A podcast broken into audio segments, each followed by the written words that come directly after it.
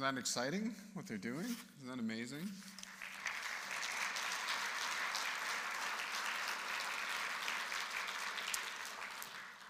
Yeah, we're proud of you guys for being a part of that and, and all the different medical personnel and non medical personnel who are participating this year to uh, be a blessing in Central America. Um, if you if you got a, a, bulletin this week, I'd love you to reach into that bulletin and pull out the insert. So there's there should be an insert in, in there that says "Hearing God" on it, and uh, just if you got it out, wave it at me to let me know that it's actually yeah okay. Lots of waving. Thank you. Okay, so in that uh, insert, let me just, before I teach this morning, before I jump right into it, let me just quickly um, uh, share a little bit about what this, what we're kind of journey we're on. We're on a six-week journey uh, in a series called Hearing God, and there's three significant parts to it. One is the teaching that happens on Sunday mornings. You're here, so you made it. Good. You can tick that box off. Uh, number two is we're, uh, scripture readings through the weeks. So last week, if you weren't here, I'll, I'll tell you what you would have you missed, and that is to read through John's John's Gospel, chapters one to five, and the Book of Psalms, chapter one to five. So the good news is, even if you missed last week and you said, "Oh, I'm already behind and I won't be able to keep up with everybody else," don't fret about it. If you actually start reading like let, us say five times a week, every weekday, two chapters a day, you'll pretty much catch up by the end of the six weeks because uh, the book of John only has 21 chapters in it, and Psalms are reading all the way up to Psalms 30. So, um, anyhow, I'll just tell you that. If you start reading uh, two chapters uh, five days a week, Monday to Friday, you will be, uh, you'll catch right up. So don't even worry about it. Uh, you, can, you can be a part of it still. And then the other part is that people are meeting in groups either their life group is meeting at the end of the week to talk about what they've read in, in the Bible and also maybe uh, what they've heard as they've been listening for God to speak to them. And also, we're offering a Tuesday night group, a special Hearing God seminar that our prayer pastor, Laura Blackman, leads. And it's got lots of practical uh, practice time, I guess. It's a practicum, it's practice time to practice hearing God and to listen for his voice. So, those are some of the things that are happening. Well, I want to just quickly recap last week because it was the first week and we tried to set the stage for a lot of stuff last week. And if you missed it, I wouldn't want you to totally miss out what we talked about. Uh, let me give you this a quick summary. I talked about the principles in the Word of God and the promptings of the Spirit of God and how they make really great tag team. They really work well together. And encouraged people to make the teachings and commands of Scripture what you live your life by. So that's the principles. Make God's principles your policy, is what I said. Basically, if you see something, a command or, or in, in Scripture, and you realize that that's what God requires of you, why not just make that your policy, the thing you always do? Why not just make your life simpler and, uh, and just um, make that your policy? And that will actually make most, a lot of your decisions simpler. Make a lot of your decisions simpler.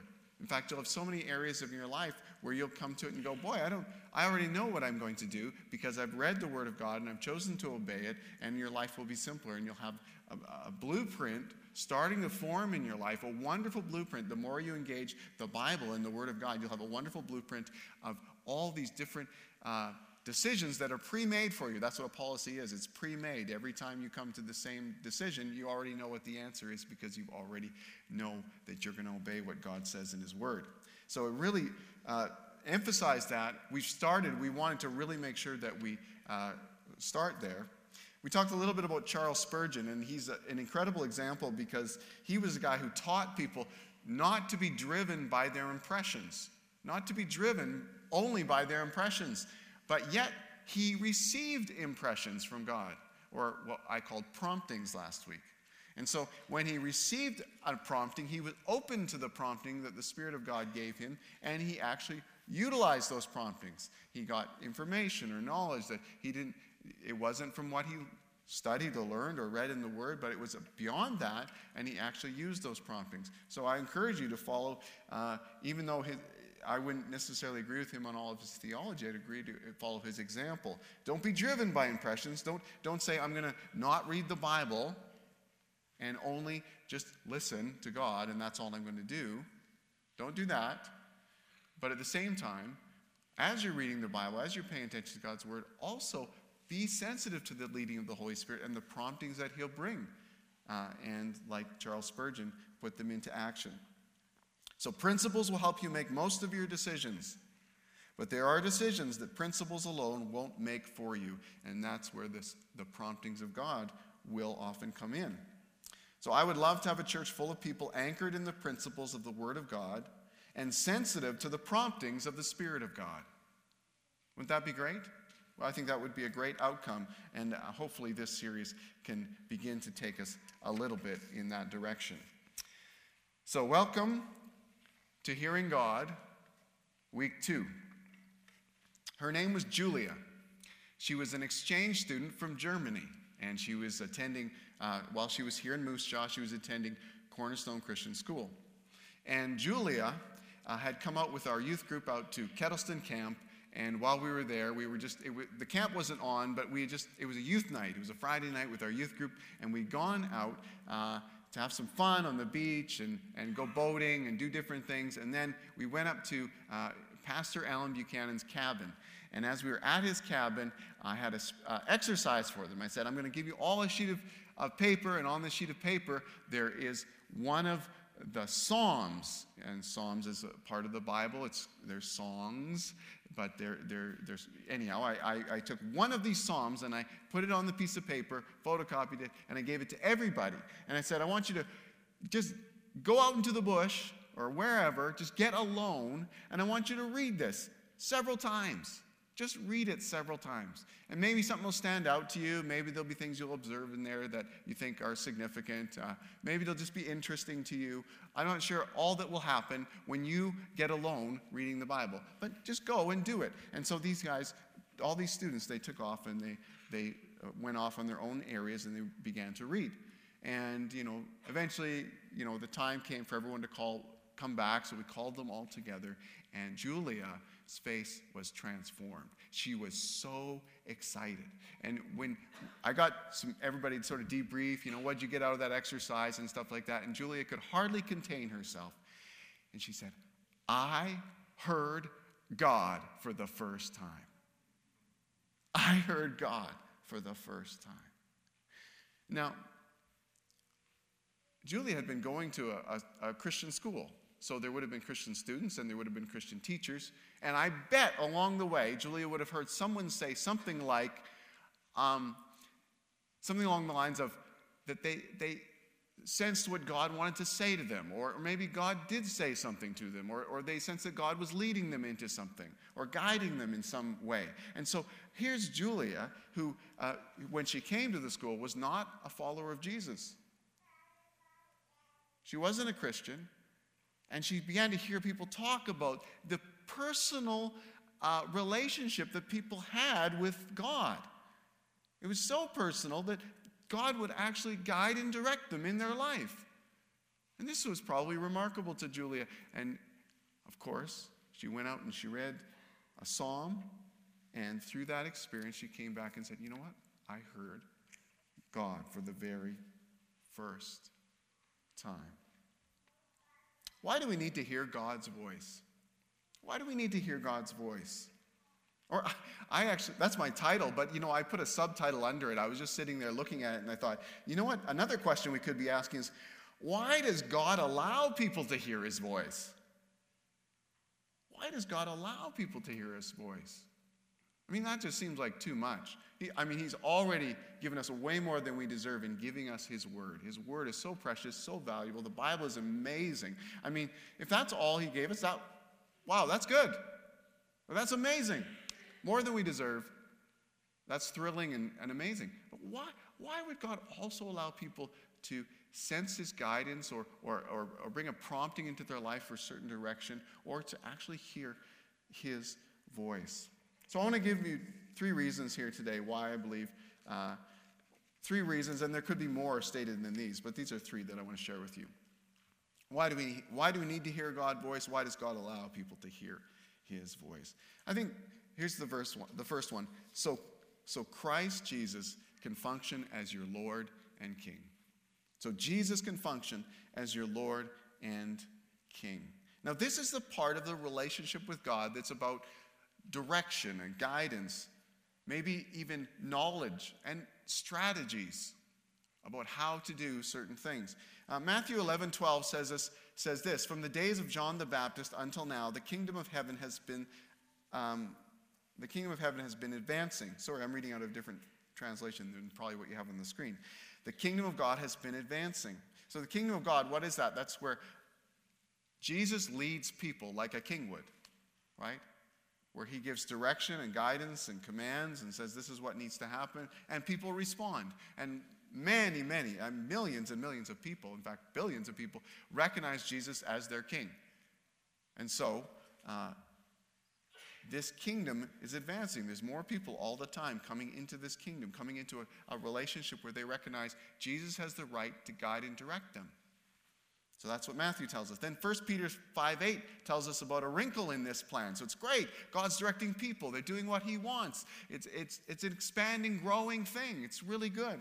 But here's the other side of it 1 Peter 5 8. It says, Be alert and sober minded.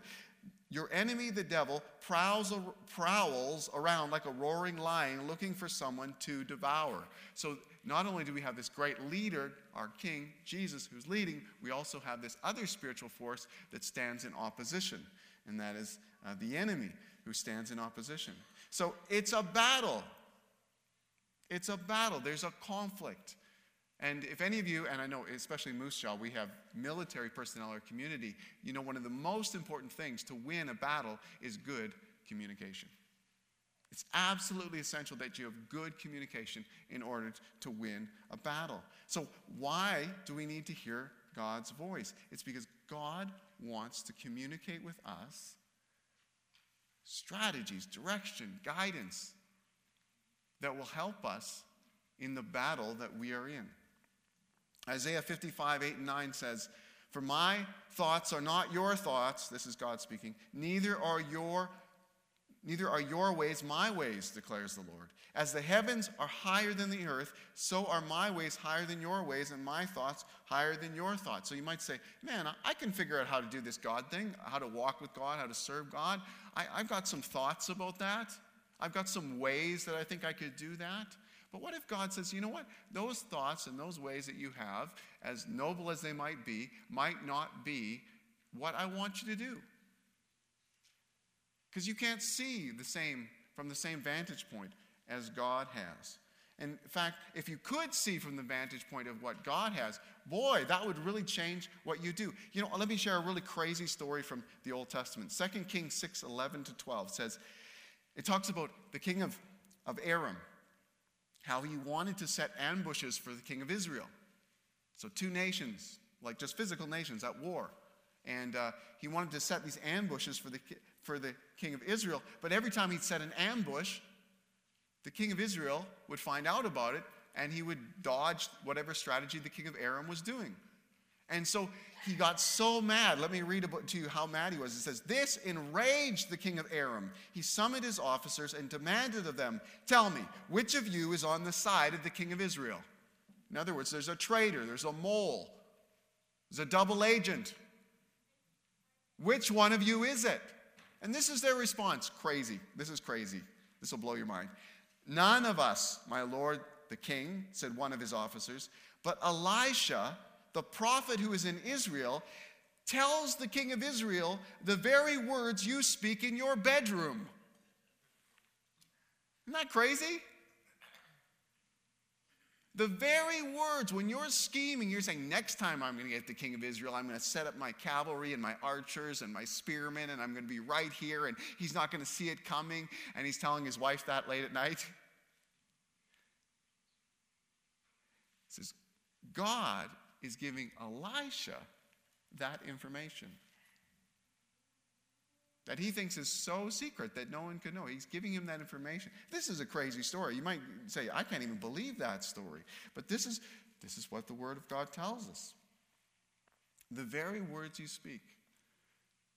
So I might not know a danger around the corner, I might not know all the scenery of the battlefield that I'm in. But God does. But God does. And sometimes He chooses to show us some of that. It's an amazing, amazing thing. Second Samuel, this is again more battle stuff. If you're really into battle stuff, you'll like these verses. Second Samuel tells another story about another king, King David, and uh, he was the king of Israel, the second king of Israel. No, yeah, second king of Israel. Second Samuel 5:19. David inquired of the Lord. Now, an- another nation had come to attack the Philistines. David inquired of the Lord, "Shall I go and attack the Philistines? Will you deliver them into my hands?" And the Lord answered him, "Go." for I will surely deliver the Philistines into your hands. So he went straight up and fought them and, he, and won. Next year, basically the same time, they had sort of a rhythm, like there was a season where men, where kings went to war in those days. They just sort of, you know, it's fighting season, let's go have it on. Next year, the Philistines come again. 2 Samuel 5:23. So David inquired of the Lord. Hear that again? He inquired of the Lord. First time he said, God, will you Will you help me win this battle? If I go to fight the Philistines, am I going to be successful? And go, you will.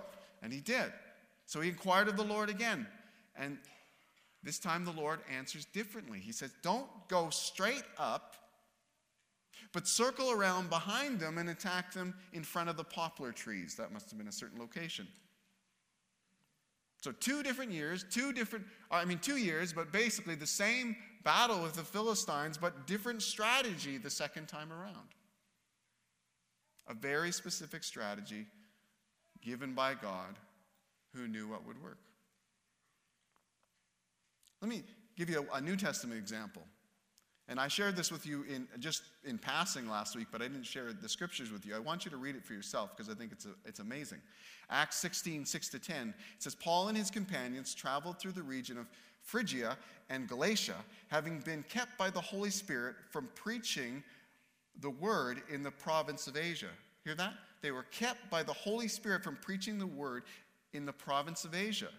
When they came to the border of Mysia, they tried to enter Bithynia, but the Spirit of Jesus would not allow them to. So they passed by Mysia and went down to Troas. During the night, Paul had a vision of a man of Macedonia standing and begging him, Come over to Macedonia and help us. After Paul had seen the vision, he got ready at once to leave for Macedonia, concluding that God had called us to preach the gospel to them. Now, is there anything wrong with preaching the word of God in Bithynia? Or in the province of Asia, as it was said here? Well, no, there's nothing wrong with that. In fact, if you went by the principles of the Word of God, you would say, well, we just got to preach the gospel, the truth about Jesus everywhere. But God is a great leader. He's a great leader. And so when they went and they said, man, let's just, Bithynia, that'd be a great place to go. If they were actually prevented. They were, they were told, no, you can't, don't go here. Well, where do we go? Well, the answer came in this, this dream or this vision. A man from Macedonia said, Come, help us. And then they knew where they should go. So it's one thing to say, Well, I've got the principles of God, and it shows me that I should share my faith or I should take the gospel to all corners of the globe. Everybody needs to hear about Jesus. It's so awesome if they could know about him. It's one thing to know what the principles are in the Bible, it's another thing to actually work it out in real life. And and it may be that God wants to share with you a specific strategy or a specific uh, guidance or a specific step of direction. It's, it's right, not left, or left, not right. And so it would be really important for us to be sensitive to the promptings of God, to have a, a hearing ear to hear what He might say so that He can function as our Lord and King. Here's the second one why do we need to hear the voice of God? Why, why is it, why, why does God allow people to hear his voice? So God can function as your father. So God can function as your father. 1 John 1 3 says, We proclaim to you what we've seen and heard, so that you may also have fellowship with us. That's relationship. And our fellowship is with the Father and with his Son, Jesus Christ. So, fellowship with the Father or relationship with God as a Father. So, in what ways can we experience God as our Father? Romans 8 16 tells us one way. I, there's many, but I'm going to tell you just a few of them. Romans 8:16 says, "The Spirit Himself testifies with our spirit that we are God's children." So, what does a father do? I have three boys. I have three boys. My third son is adopted. So, ter- first two are natural born. They've got some of my genetics and some of my wife's genetics mixed together, wonderful combinations. And my third son is adopted. So, one of the roles I'll probably have continually in my, in my third son's life and in my older boys as well is to assure them, to assure them. And for my third son, to assure him that he's every bit my son as the older two are. I want to assure him that's a father's role to keep saying, You will always be my son. I will always be there. I will always have your back. I will always love you. This is permanent. This is an unchanging reality. You are my son, I am your father. Now, God does that. God does that. Is that amazing? That God assures his children. The Spirit testifies with our spirit that we are God's children. Now, I think there's lots of great verses in the Bible that can talk to you about the, the uh, assurance of whether you belong to God or not. In fact, I think in the spring I, I did a whole message basically on that. But have you ever thought of taking that question to God? Of taking that question to God? Because Scripture says that His Spirit will assure us that He is our Father and that we are His children. So, I mean, good teaching is a part of that. The principles of Scripture, I think you start there. But as you go further, it may be that God just wants to deposit a reassurance inside your heart that you belong to Him. Now, if you don't belong to Him, I, God won't do that, right? But I'm just saying, maybe that's a, something that we should do is, is go to God as our Father for that area of assurance. Here's another area. I, won't, I don't have the scripture up there, but you know the Christmas story. Uh, you've heard it a little bit in the last season because we're really close to Christmas. But Joseph, Joseph uh, is, gets a, a, a, an angel visit him, and, and is, he's warned not to stick around in Bethlehem too long, but to actually go to Egypt so that uh, Mary, obviously his wife, and then Jesus will also be safe. So here's a dad uh, being prompted um, to keep his family from danger. And I think God does that too. I think God does that too. I think he warns his children. I, I had a neat story just after I spoke last week. I had several people come to me, and a few different ones shared times where they really felt like they heard God's voice. It was really neat. And one of the stories that came out was someone just saying, I parked my car in a certain parking lot, and I went inside, and did some stuff. And then I had this strong sense, this strong sense that I felt was from God that I was supposed to move my car out of that parking lot. So I went outside and didn't know why I was doing this, but I got in my car and I moved it out of this parking lot to a farther away parking lot. Doesn't make any sense. Why would you do that?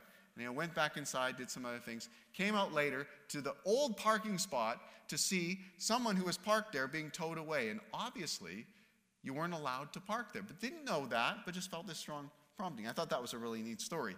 It reminds me actually of the many stories I've heard from people where they had a strong sort of uh, something inside of them say, watch out. Or, I mean, not that, those words, but like a sort of a, uh, something sort of like where they felt sort of a check on the inside, sort of like a uh oh, or I shouldn't do that. Or um, maybe it was a word that just sort of said, do this, don't do that. And they responded to that prompting and actually kept them out of harm's way.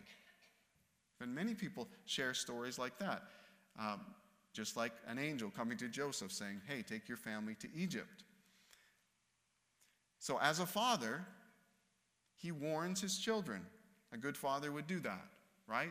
Say, Hey, kids, you, you, you got to be careful. Or, Hey, don't run in the, the streets, or, or, uh, or watch out for this. That's what a father does. Listen to this one 2 Corinthians 1 3 to 4. It says, Praise be to the, Father, to the God and Father of our Lord Jesus Christ, the Father of compassion and the God of all comfort, who comforts us in all our troubles, so that we can comfort those in any trouble with the comfort we ourselves have received from God. Uh, to boil it down, as a father, God comforts his children. God comforts his children. Now, the Word of God is, I mean, the Bible is full of comforting, uh, comforting stuff. It's full of comforting verses and passages and concepts and principles, full of things that will bring comfort to your life. But this is the thing that amazes me. That should be enough, but yet God, in his in his ability to do whatever he wants, he sometimes brings comfort to people just with a thought that comes to mind or a word or, or something where they'll simply suddenly realize, wow, God is bringing comfort. I'll give you an example to that later when we look at the Apostle Paul in a few moments of incredible comfort. But that, I'll save that for a little bit. But he's like, as a father, he comforts his children. Psalm 16:7 says, I will praise the Lord who counsels me. Even at, my, even at the night, my heart instructs me. I will praise the Lord who counsels me. As a father, he counsels his children. And here's the last one in the father section. As a father, he is affirming and affectionate with his children. Now, this is, I was surprised by this one.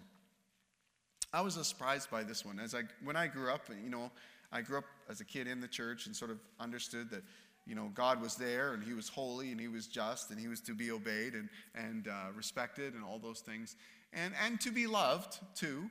But I didn't really understand how affectionate God Himself really is. And I'm just going to share two verses with you, um, but I've really come to see that God is so affirming, so affectionate, and sometimes He will speak into someone's life the words that they cannot get from any other source. And whether it's bringing a scripture back to mind or whether it's just like simply letting someone know that they're loved by God. That is such a powerful, game changing reality when you realize you're loved by God. When it comes home and becomes personal. I mean, the Bible's full of it. You read it in the Bible, right? For God so loved the world that he gave his only begotten Son, that whoever believes in him will not perish but have eternal life. You just see God's love for humanity evident in the Bible.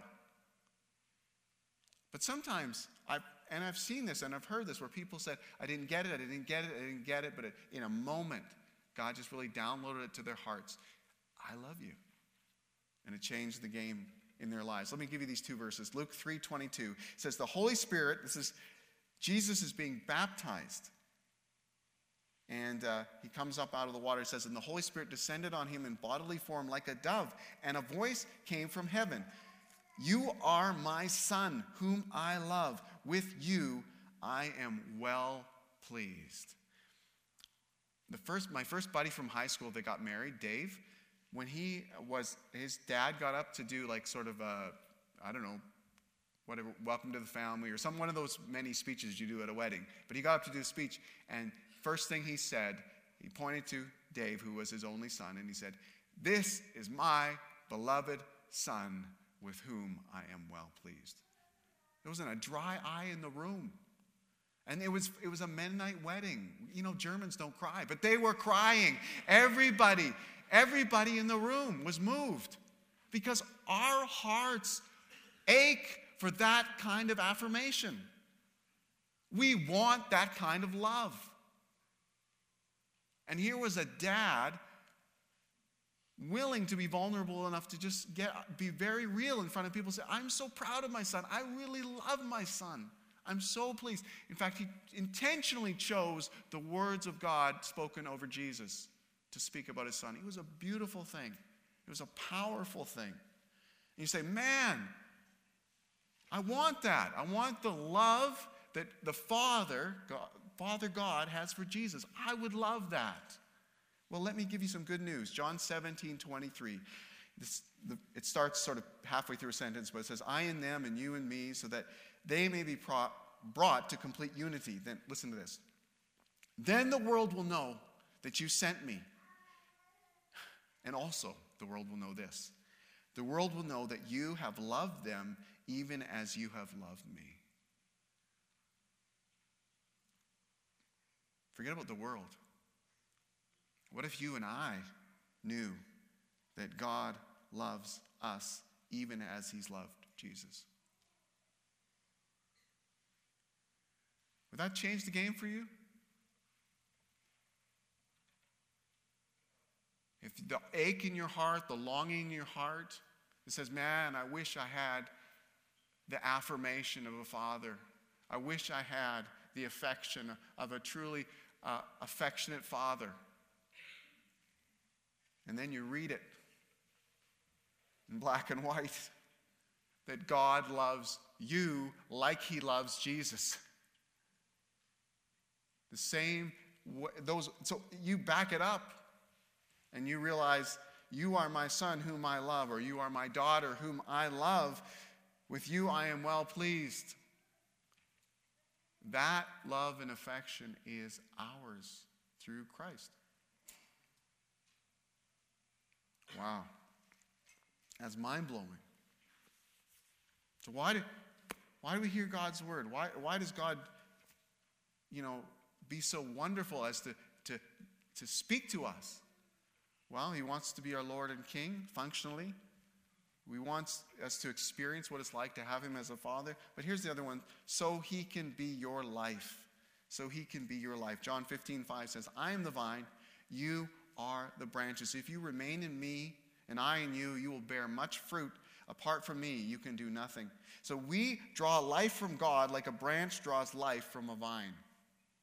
And if we do that, we'll produce godly results in our lives. That's what fruit is godly results in our lives.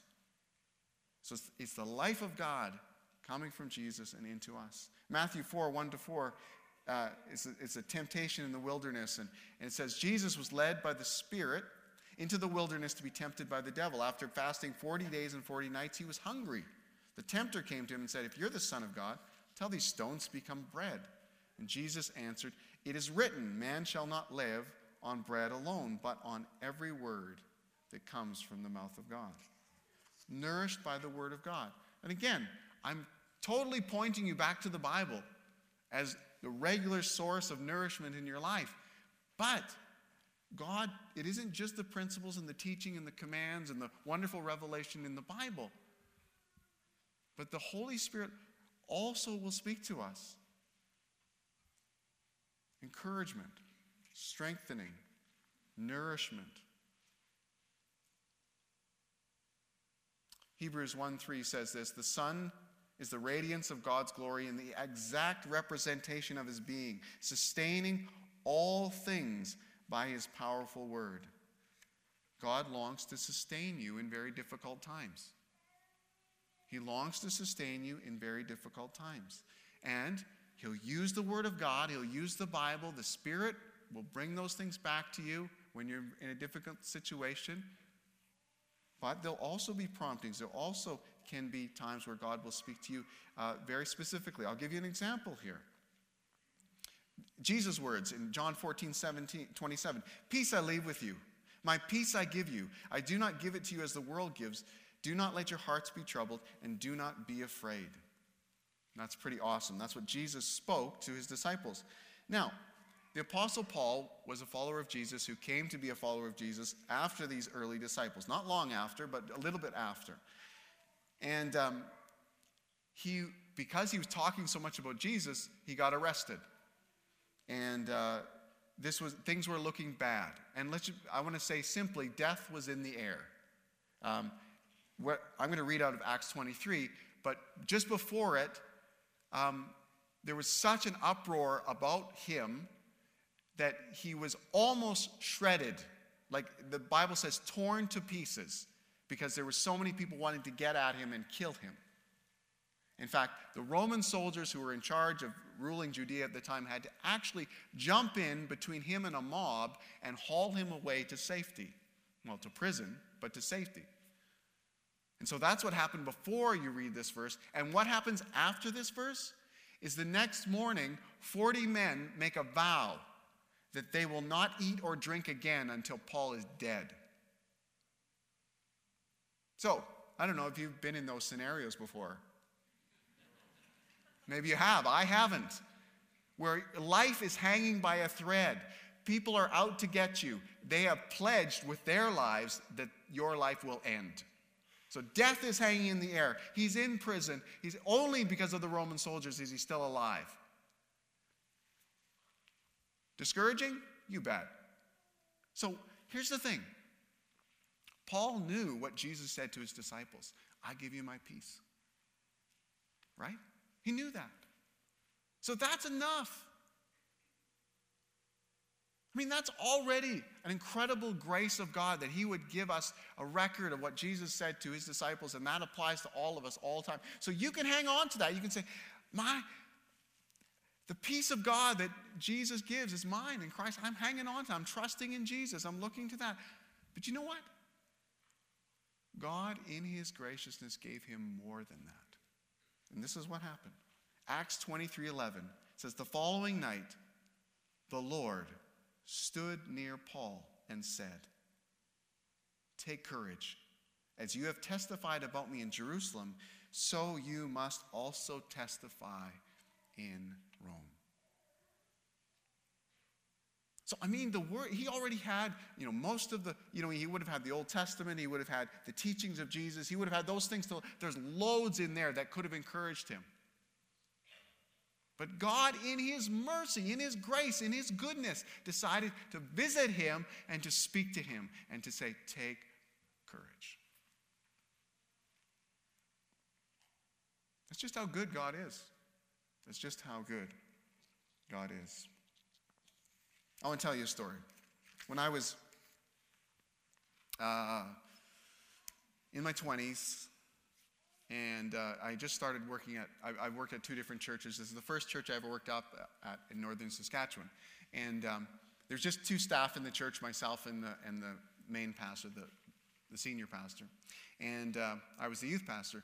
And we'd gone to some sort of conference where there was going to be speakers, and I didn't know anybody who was speaking. The main guy was some guy from South Africa. I never uh, met him before, heard of him, or knew him at all. And uh, anyhow, I was taking some time to pray and I was reading through my favorite book of the Bible. I think it's been my favorite for many years Philippians. It's my favorite.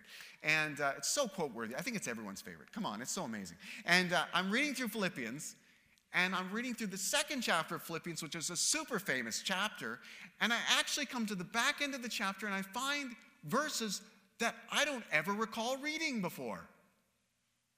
I don't ever recall reading these verses before.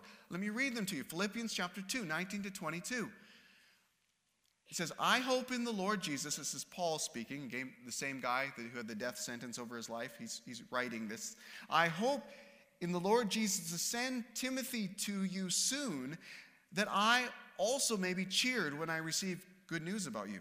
I have no one else like him who will show genuine concern for your welfare. For everyone looks out for their own interests, not for those of Jesus Christ. But you know that Timothy has proved himself, because as a son with his father, he served with me in the work of the gospel. I mean, I'd read through the whole Bible, but somehow this had never leapt out at me. And sometimes hearing God is simply that God illuminates a verse and it jumps out at you, it grips your heart, and you go, oh, wow. And that's what happened to me there. I was like, it's like this was written for me. I don't remember reading this before. I've read Philippians so many times, but this has never jumped out at me before. And it, it, it instantly turned into a prayer. I, back then, I used to journal very, I was single, so I had lots of time. So I journal a lot. And I, I wrote in my journal basically my prayer. And it was this God, would you make me like Timothy? Would you make me like Timothy? I see the relationship Timothy had to his leader, his mentor, Paul. Would you make me like Timothy to my lead pastor, Keith? I want to be like Timothy was to Paul. I want to be like that to Keith. He's a good pastor, he's a good leader. I want to be so dependable. He can send me into any situation. I want to be I want to I want to when I go there to have a real care for the people I'm I'm meeting with, all these things that I see in here. I want, I want Keith to be able to say, I got nobody like Steve. He'll care for your soul. He's dependable. He's looking out for the interests of Jesus Christ. So I, I asked God for that. God, make me like this. Please make me like this. This is what I want. Anyhow, it was amazing. I, I would say I heard from God in that moment. And I would say this story is enough. But that's not the end of the story. That night, it's the, the, the church service is on, and, and they, the preaching's been good, the, the singing's been good, it's all been good. We get to the end, and this guy from South Africa says, Well, if you want someone to pray with you, come on up, I'll pray with you. I'm from South Africa. We pray better in South Africa. I don't know what it is. But anyhow, so I was like, Oh, yeah, totally. I always am eager for prayer, right? Because I need a lot of prayer. If you know me, you know I need a lot of prayer. Anyhow, so I, I go up to the front, this guy um, comes over, puts his hand on my shoulder, and, and uh, I've never met him. He's never met me. We have no connection whatsoever. He puts his hand on my shoulder, just sort of pauses for a minute, and he says, No, he quotes these verses. Now, until that morning, I never noticed these verses. These were not familiar to me until that morning. Now I'd written them in my journal, and I'd written my, and so he's, he quotes those verses to me. and I thought, whoa, like that is awesome. That is awesome. Then he says, You have asked the Lord to become like Timothy to your senior pastor. I could have hit the floor. I could have hit the floor. I actually, like I'm supposed to be in the moment with him, but I actually turned and looked around because I was like, Where's my journal? He read it. And I look, and there's my backpack zipped up, my journal's in there, and I'm like, I'm, I am trying to come up with a, a reason for how this could happen. I'm trying to rationalize it. But I realized I couldn't. I realized, and, I'm, and so I'm actually having to accept the fact that God knows my address. He knows that I'm in northern Saskatchewan. No one else in the world knows I'm in northern Saskatchewan, but He knows. And He's heard my prayer. And that's basically, this is what the South African guy just said to me. He said, You prayed to become like a Timothy to your senior pastor, and God wants you to know He's heard your prayer and He's going to answer it. Did God have to do that? Did God have to do that? I had His word. That's enough. I don't need, man, God is that good? Oh. I remember visiting my first mentor, Lauren Tevitt. I sat down with him and I, and I said, Man, so many good things are happening in my life. This is happening, this is happening, this is happening. I said, I don't know what I've done to deserve this. And he just stared at me, shaking his head. I thought, oh, I'm in trouble. I don't know what I said, but what did I say? I said, and he said, You don't know what you did to deserve this? He says, Have you heard the gospel? You don't deserve anything. But God is that good.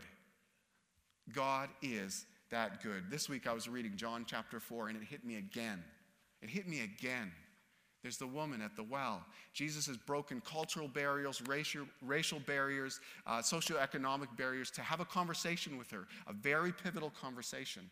And she, he asks her, um, Would you get me a drink of water? That's how it begins.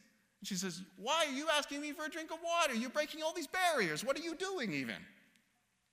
And Jesus responds, he's already broken the barrier, so he's not even going to talk to that. He talks to something totally different. He says, If you knew who I was, and if you knew the gift of God, basically, that I have for you, you would ask me for water.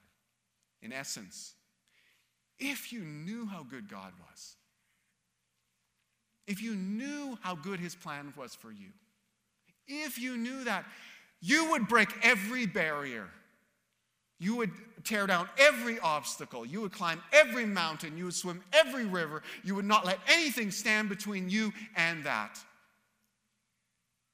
Because God is that good. God is that good. You know, the, the, the, answer to my question that I asked at the very beginning why would God allow people to hear his voice? Because he's just that good. He's just that good. He's just that good. Whew. I want to end with the exercise, but I'm looking at two minutes to 12. Can we put that scripture, Psalm 121, up? I want us to just take a few minutes.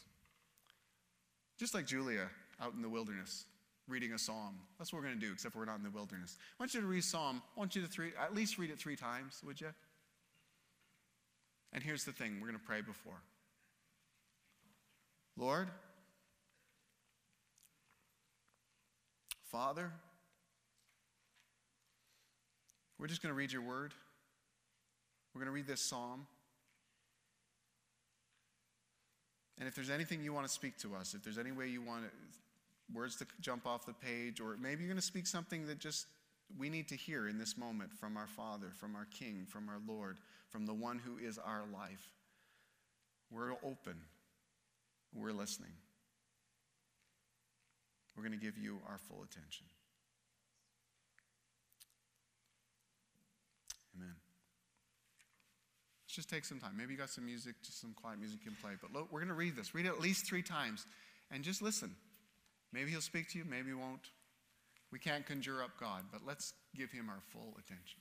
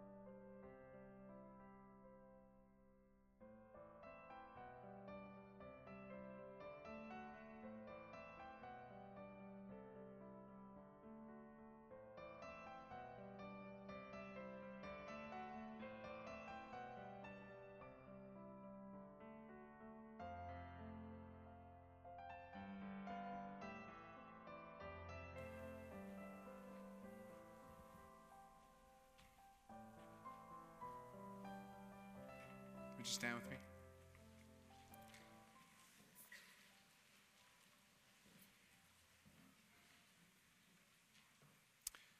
Maybe you have something from even just reflecting there that you've got to share. I hope you can share it over lunch or to somebody else in the in the this today and maybe in the days to come. But let's pray one more time. Lord, you are so good. You are so good. No matter what kind of picture we can paint about your goodness, you're better than that. You're better than any description that we can form out of words. You are better. And I thank you that when we get to know you, we get to know your goodness on deeper and deeper levels as time goes on. You, you reveal more and more of yourself, how you are our King, you are our Lord, but you are our Father, and you are our very life. So, Lord, I, I pray uh, throughout this week as we read John, as we read the Psalms, as we take some extra questions with us to journey with and, and to ask of you, I, I pray that there be a greater, greater sense of your goodness as you lead and guide, and as we make ourselves open to hearing your voice. In your name, amen. Thank you for coming this morning. As you're taking home your homework this week, reading through Psalms, we're 6 to 8 and John 6 to 8. You'll also notice there's extra questions in there. My encouragement is to take one per day. And just when you get to the end of your reading time, ask one of those questions. Just sit, ask the Lord, listen. You might get something. Write it down. If you don't get something, don't even sweat that. We're not trying to make God speak, we're trying to give him our attention so he can speak and be heard. If you need someone to pray with you this morning, our prayer teams will be up front, and we'd love to have time to pray with you this morning. But God bless you. Have an incredible week.